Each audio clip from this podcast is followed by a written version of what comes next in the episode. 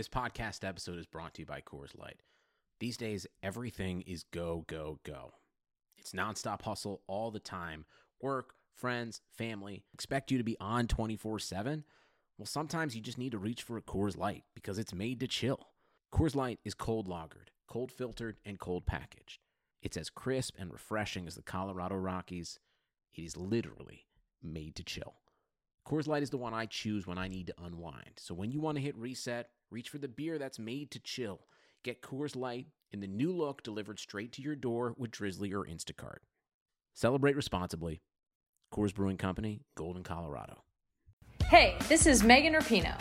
And I'm Sue Bird. We've decided to turn our crazy IG live show into a podcast for your listening pleasure. Enjoy the show. A touch more. New episodes of A Touch More drop Tuesday only on the Blue Wire Podcast Network. Be sure to subscribe to the show on Spotify, Apple, or anywhere else you listen to podcasts.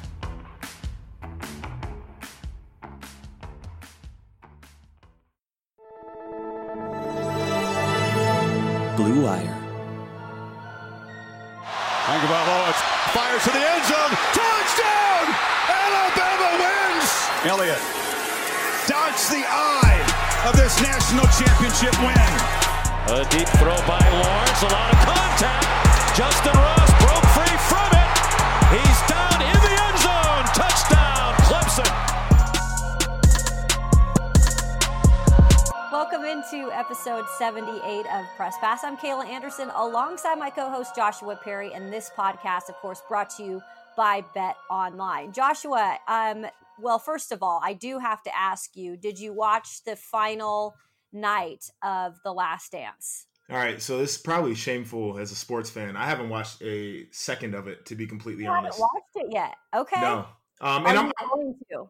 yeah, I'm I'm gonna wait, um, you know, and and kind of binge watch it uh, one time or another. But I, I just felt like you know Sunday nights I I need to be doing something other than watching TV, which I do like the rest of the day.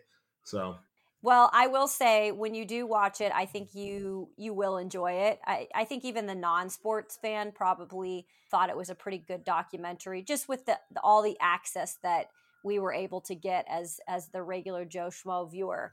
So I think you'll enjoy it. Um, I know a lot of people were talking about it today, so it uh, it was a good one. But let's talk a little football, and everything seems to be changing by the day and, and I mean this like literally. Like every day I wake up and there's something new that has changed or things have flipped where something wasn't happening and now it is happening. And now we are starting to kind of see these college football programs uh, make somewhat of a initiative to say we're going to probably get guys back in the facility soon. I mean, I was even hearing some of these places say June, Joshua.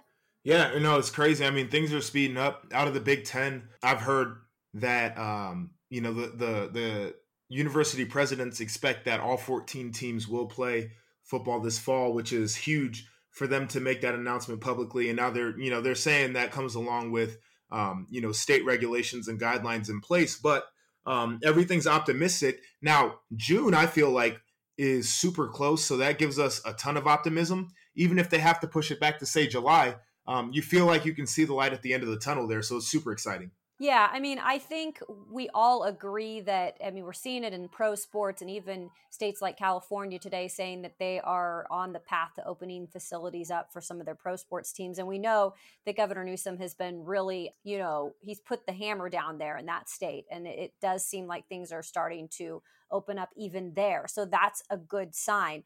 Uh, but regardless, this this virus isn't going in a way, away anytime soon because, you know, there's no cure for it yet. So we still have to take all the precautions for when these things do come back that you're not continuing to pass it along.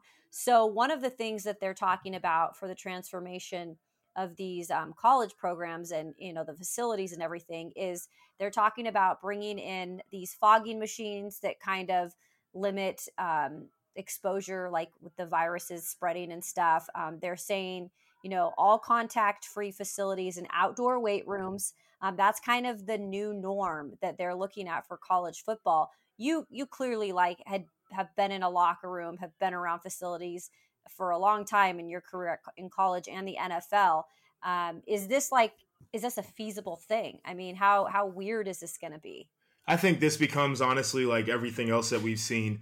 Um, I you know I had a, a closing um, as a real estate agent today, and there are signs up that says wear a mask and use gloves and uh, you yeah. know uh, sanitize your hands, and, and nobody. It's all a suggestion, and you know people are are choosing um, their tolerance and where they fit into those guidelines. So I think uh, uh, all of this means well, but some of it isn't necessarily feasible. Nor do I think that the players are are going to abide by some of these rules. Like you're hearing about some of the leagues that are coming back and they're saying, um, you know, no hugging, no handshaking, no high fives. And it's like, all right, these guys are going to be dapping each other up. They're going to be high fives. Like that's something that's just going to happen. Um, right. So I, I think rather than um, you know trying to necessarily say these things won't happen, it's let's prevent the amount of times that these things happen. Like let's prevent the amount of contact. Not saying like these are going to be non-contact areas. Like there's going to be a touch point here or there, but let's prevent those. I think it would be unique to have outdoor weight rooms. I think it would like training wise, I think it would be super cool yeah. to train outside, but weather gets in the way of that sometimes. Yeah. Overall though, um, as vast as some of these facilities are in terms of their outdoor space and how big even the indoor weight rooms are, I think they'll be able to figure out the spacing thing no problem. Well, right, you know, in this article, also it, it noted uh, this isn't anything of a surprise, but it says, you know, coaches and staff members, um, they want them to wear masks and gloves temperature tests at the front door, which we've seen already with NASCAR launching this weekend. They have temperature tests before they enter the track, hand sanitizing stations on every corner, the weight room squat racks 20 feet apart, stairways with one way movement. I mean, there's just so much stuff. And I found myself even going to the grocery store today because I had to get stuff. You know, sometimes you just don't want to go there a lot. So when you go there, you're trying to get what you need. Um, and they have like one way things down the aisles. Yep. But the thing is, is like you completely forget about that when sure. you're on a mission to like go get something. And then I found myself looking down and was like, oh shoot, I'm on the wrong, I'm on a one way. I need to go the other way. I mean, these are just like everyday things that we're just not used to doing. And once you just implement a, implement it right away, I mean, you cannot expect everything to go perfectly smoothly. It's just not going to. Like you said, these are these are like 19 18 19 year old kids you know they're they're going to have other stuff on their mind than abiding by every single rule yeah i mean and and you know it's like the elevators with a, a maximum occupancy of two like i can just remember uh, anytime we would get on an elevator, we'd be 20 deep. Like we're probably over the weight limit. I'm surprised some of those things didn't just crash and burn.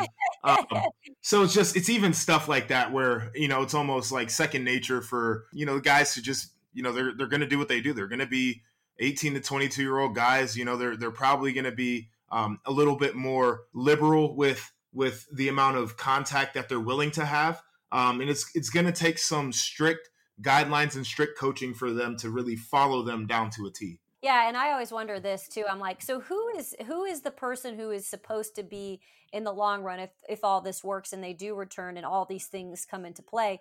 Who's like the person who's supposed to be telling someone if they don't do something right, like, okay, I'm going to report you, or, you know, we're going to report you to the NCAA. You're not doing this correctly. I mean, let's be real. I'm doubting that that's going to happen unless it gets really out of control. And so you can just, you just, I guess, can hope that everybody kind of does the right thing. And if you, if you mess up a couple times, whatever. But um, it's going to be interesting because if they have to get tested too, and you see one test that comes positive, Joshua, that's when you really start to realize, okay, what do we do now? I mean, this is all good and dandy right now, but you get that one positive test, I think it changes a lot. Yeah, and I think all of these restrictions at some point have to come with um, a contingency plan for the amount of contact that these folks should be having outside of the facility because now you're in a place not necessarily that all 100 guys are going to be together at a time and all the coaches are you know the the wait staff and the GAs and support staff are all going to be there at once, but um, these are all shared spaces, and so um, you now you're looking at um, families of players and families of coaches, etc. And when these guys go out to you know take uh, get food to go at a restaurant or go grocery yeah. shopping themselves, like the contact tracing is what's going to become a challenge if one of these guys comes down with an illness.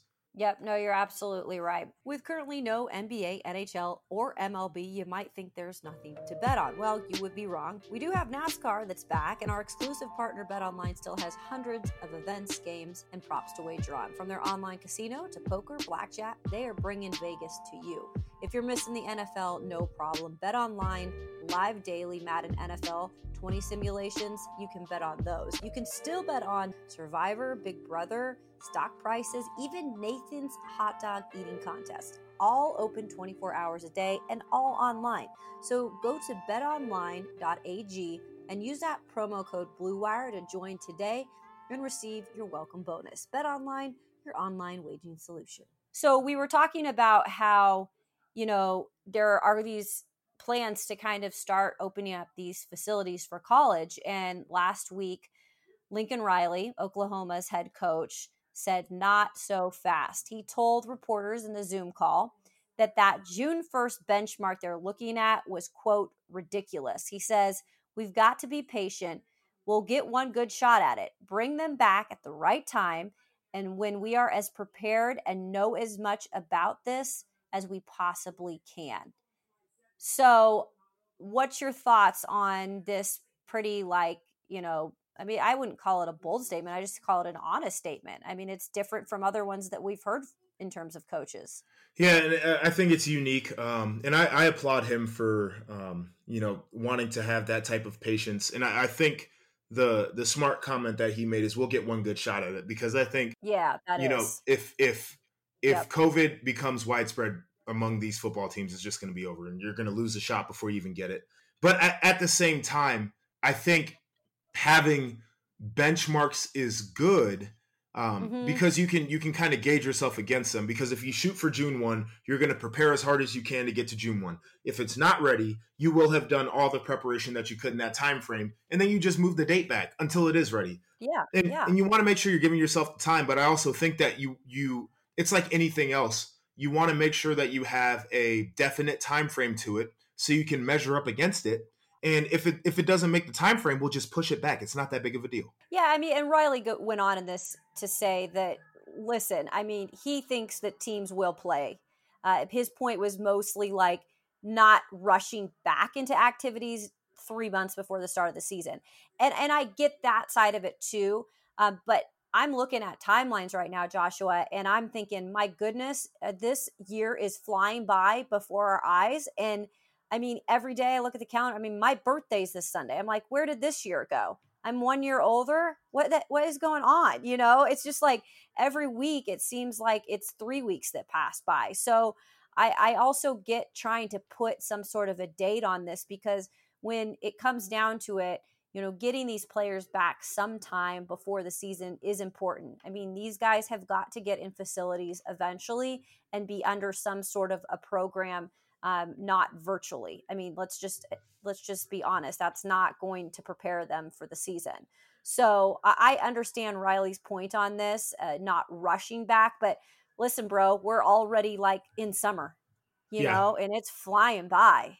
No, I agree. And I, I again, I, I keep saying it like the the knowledge that um, all the scientists are getting and the researchers and, and, the preparation that all of the the people behind the scenes are making is what's key here um, because like you said we're running out of time but it becomes more of an issue when we don't have dedicated plans and we're not working toward a goal if we're if we're you know burning up through days but we feel like every day we're making progress then I, I find that to be something i can deal with i feel like mm-hmm. if we're if we're taking steps backwards which could be putting guys on campus too early. It could be anything yeah. else that happens. Um, then that's where I feel like it becomes a really big issue.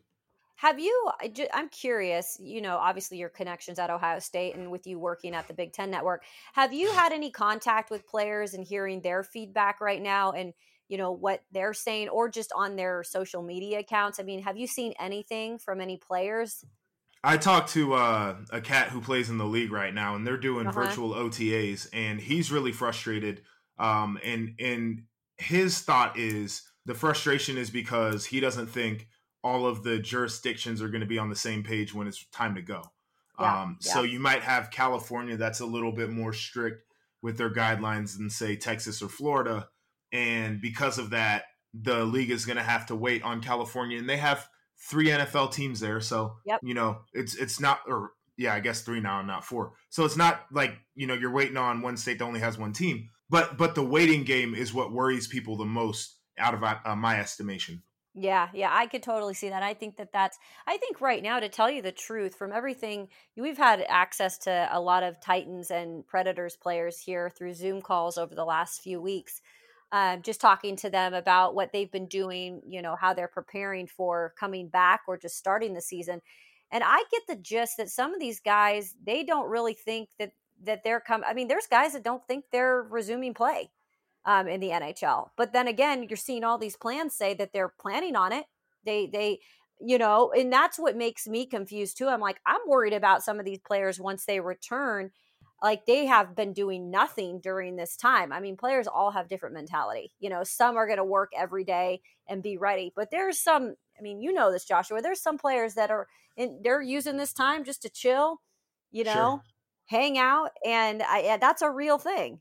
Well, I guess like a you could kind of point to a couple of things there. Um, the NHL might be ready to go back, but players might get back into facilities and say, "Hey, you know, we we haven't been training." Because I mean, if you're a hockey player, you have to be on ice to be prepared. Oh yeah, and they're Um, and they're not. Yes. So they're going to say, hey, we need time to really get back into shape. We need time to get, you know, our, our stick skills back. We need time to really get back in, in chemistry in our playbook. Um, And that might be more of the thought process from the players is, you know, regardless of when these facilities open, it's going to take us four, six weeks or whatever the case might be before we even feel comfortable playing a game. Yeah, exactly. I mean, that's what people have to remember. We're talking about all these facilities opening. That's that's not we're not talking about jumping right into action. There's a lot that has to happen before we see that live game action. Let's move into our final topic. So, former Alabama quarterback Taulia Tagovailoa uh, transferred to Maryland. So you're going to see him up there in Big Ten country, Joshua. Uh, he, clearly, he was a um, one of the backups at Alabama under his brother Tua. I actually even saw him play a little bit last year in a game. And he clearly comes from a, a great bloodline there, but decided, you know what? I need to transfer. I want to get a chance to, to start. And this was going to be his opportunity. Uh, Tua was coached at Alabama by current Maryland coach uh, Mike Locksley. And while Taulia did not play for uh, former Crimson Tide offensive coordinator, that guy, he is familiar with the entire family. So it's a family, first of all, in that culture. Um, the Hawaiian culture is is very Mhm. important. Everything is is kind of based around how how they feel. If if you know they feel like it's he, they're a part of a family, they've got to have that um, when it comes to feeling comfortable where they're going to play. And clearly, he felt comfortable here. So, what do you think about him in the Big Ten and and fitting in here at Maryland, which has has gone through some interesting transitions in the past couple of years? Yeah, I think it's um it's huge for Mike Locksley, and, and I'll I'll say from watching them, um, they were I mean they they just weren't good, but it wasn't because they didn't necessarily have good athletes. I don't think they were all on the same page. Um, I don't think Mike Locksley had been there truly long enough to really hammer in what his culture was going to be. Um, all of those things come into play. You get a player of Tagovailoa's caliber in there in that quarterback room. I think it makes a big difference. And and you know they're talking about uh, Tyrrell Pigrome, who we watched play last year. He was average at best in the transfer portal. You know Lance LeGendre, we watched him. He's injury prone because he's got a slight uh, build. Josh Jackson just wasn't very good at times. Um, Yep. So so getting a quarterback in there is going to be big. And why it's really big is Maryland's able to recruit a five star wide receiver out of the DMV area because Mm. Mike Locksley knows how to recruit, and the DMV is very talent rich. So it only takes a couple of those chips to fall in the right places for things to really get turned around. And so for me, I think this is a huge step in the right direction. I think if they could maybe even win, you know, six, seven games this year, make it to a bowl, um, go ahead and do that thing. That'll put them in a place to maybe go on and win eight games a year after that and keep building. Um, Big Ten East definitely tough to play in, but there are opportunities if you can get some of those recruits from a talent rich area to stay at home. Yeah, I, and the thing is, is you know, Taulia is it's always very hard, and I, you know, I can't say this personally, but I would think it was very, it would be very hard to be playing in the shadow of your brother, right? Sure. I mean, to a, a guy who really put Alabama at another level um, that really made a name for himself in college just for what he represented and just how he played the game and now being drafted by you know Miami and having a chance to go pro eh, there's just so much that goes along with it and then you've got Taulia that I didn't even know Tua had a brother until last year when I saw him come in at Alabama. I'll be honest I had no clue. And so now he's kind of going to try to carry that torch in the college game for his family but it's never easy. I mean did you ever did you ever play with anybody that was kind of living in the shadows of their brother? That's a, a good question. Um i really don't think i did. One guy who i got to know uh, pretty well because he was an Olentangy guy um ended up playing at ohio state was brendan white mm-hmm. and his dad was a great player at ohio state played in the yeah. league for 11 years and Brendan had that really good season and then just kind of like faded into the background.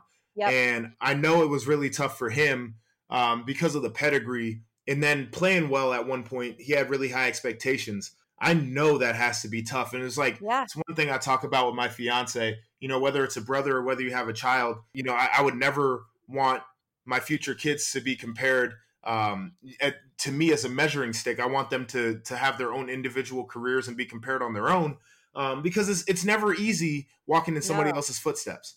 No, especially you know when when you're at Alabama, which is one of the best programs in the country and has been for a long time. And clearly, this is this wasn't his spot. This wasn't where he was going to get the opportunity. And I applaud him for you know finding a place that he feels like he will have opportunity. And I know Maryland's not some big power, um, you know, school in the Big Ten, but it he has a he has a chance to kind of write his own script there. And they might not win, you know, a million games, but if he gives them an opportunity to compete and and he does something just to make himself stand out, I think it will be good for him. I I don't know what will happen and if he's even an NFL quarterback type of caliber quarterback, but uh, we certainly will see. I'm actually really interested to see him play there, and I'm glad because you're going to be covering the Big Ten, so you'll be able to give us like updates on this too. Oh yeah, I'll be giving you direct reports, and like I said, I think uh, Mike Locksley is a great offensive coach. I think he's going to be in a place where um, he'll have opportunities to be successful because there is talent on that roster. Um, mm-hmm. But there are going to be a ton of bumps in the road because he's going up against you know Michigan State, who's yeah traditionally had great defenses, Ohio State and Michigan, Penn State. Like it's going to be tough, but he will get to play against some of the best defenses in the country. So we'll find out what kind of player he is yeah, look forward to seeing him play. Hopefully, when we get this college football season rolling. So, before we wrap things up, I know you said, and this is very rare. Um, so I have to ask, you weren't as active on Twitter this week. I, I have to ask, what was going on there, Joshua? Man, working honestly. Yeah. Um, you know, my real estate career is is um, active right now, which is a great thing. But That's a good thing. Um, you know, people are stressful, and um, COVID has complicated things. Yeah. Um, so I really had to hunker down and make sure I, I took care of some clients that I have in contract, uh, making sure that they can get to the finish line. But um, I do have a couple of things. One note from social media: um, my guy Martin Jarmond, who was an associate AD at Ohio State um, and went to Boston College and was the AD there for a couple years, is now the athletic director at UCLA. Um, really? Yeah, and so that's a huge step for his career, obviously um, one of the biggest brands in in, in sports um, out on the West Coast is going to be in a huge market, and I know he'll do a great job there. Um, everywhere he's been, he's been well respected. I have nothing but respect for him, um, and so I'm I'm just excited to see that career progression. Um, you know, especially for somebody who might not have had necessarily the connections before he got to a place yep. like Ohio State to yep. be able to elevate. He's taking advantage of the opportunities, which is awesome to see. Yeah, I love that. I, I'm always for people that, like you said, we all aren't born into having connections. There's some of us that get lucky that you know have a mom, a dad, uh, you know, brothers uh, in con- connected in the sports world from the get go, right? Other others have to kind of find that along the way, and so I think that's really cool. And it'll be a change of scenery and a new challenge. Um, and so that that's cool, though. I'm, I'm sure that you're really happy. No, it's it's going to be awesome watching that my second thing, and I, am going to be calling on you for some feedback on this. So we talked about a few weeks ago the babyface versus Teddy Riley yep. battle on Instagram yep. Live, and since then we've gotten Jill Scott versus Erykah Badu. Uh, we've gotten Nelly going up against Ludacris.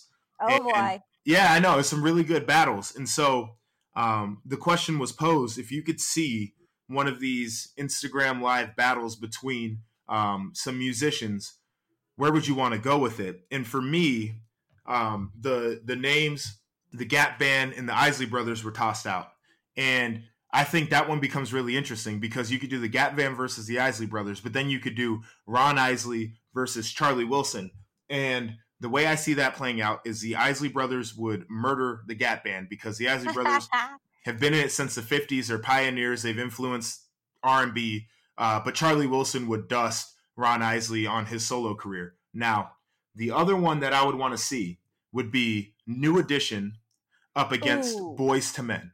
Ooh, I am all about that. Did you see Boyz II Men performed on SNL the other night? I didn't see it.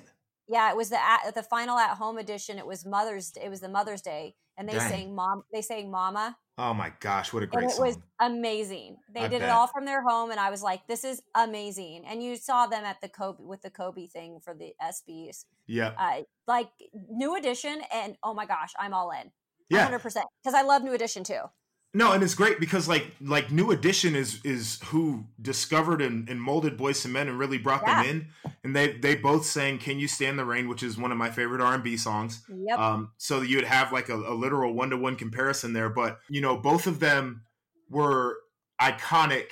New Edition coming up through the '80s and kind of changing the the R and B sound. When they started, they were that bubblegum pop, and then they became really edgy. And then Boyz II Men kind of softened that edge and really brought it back to some soulful, sultry music. I think that would be great. So then my question to you becomes: If you could pick 2 Mhm. acts that would have to go up against each other, and I'm putting you on the spot with it. Yep. But what are you thinking?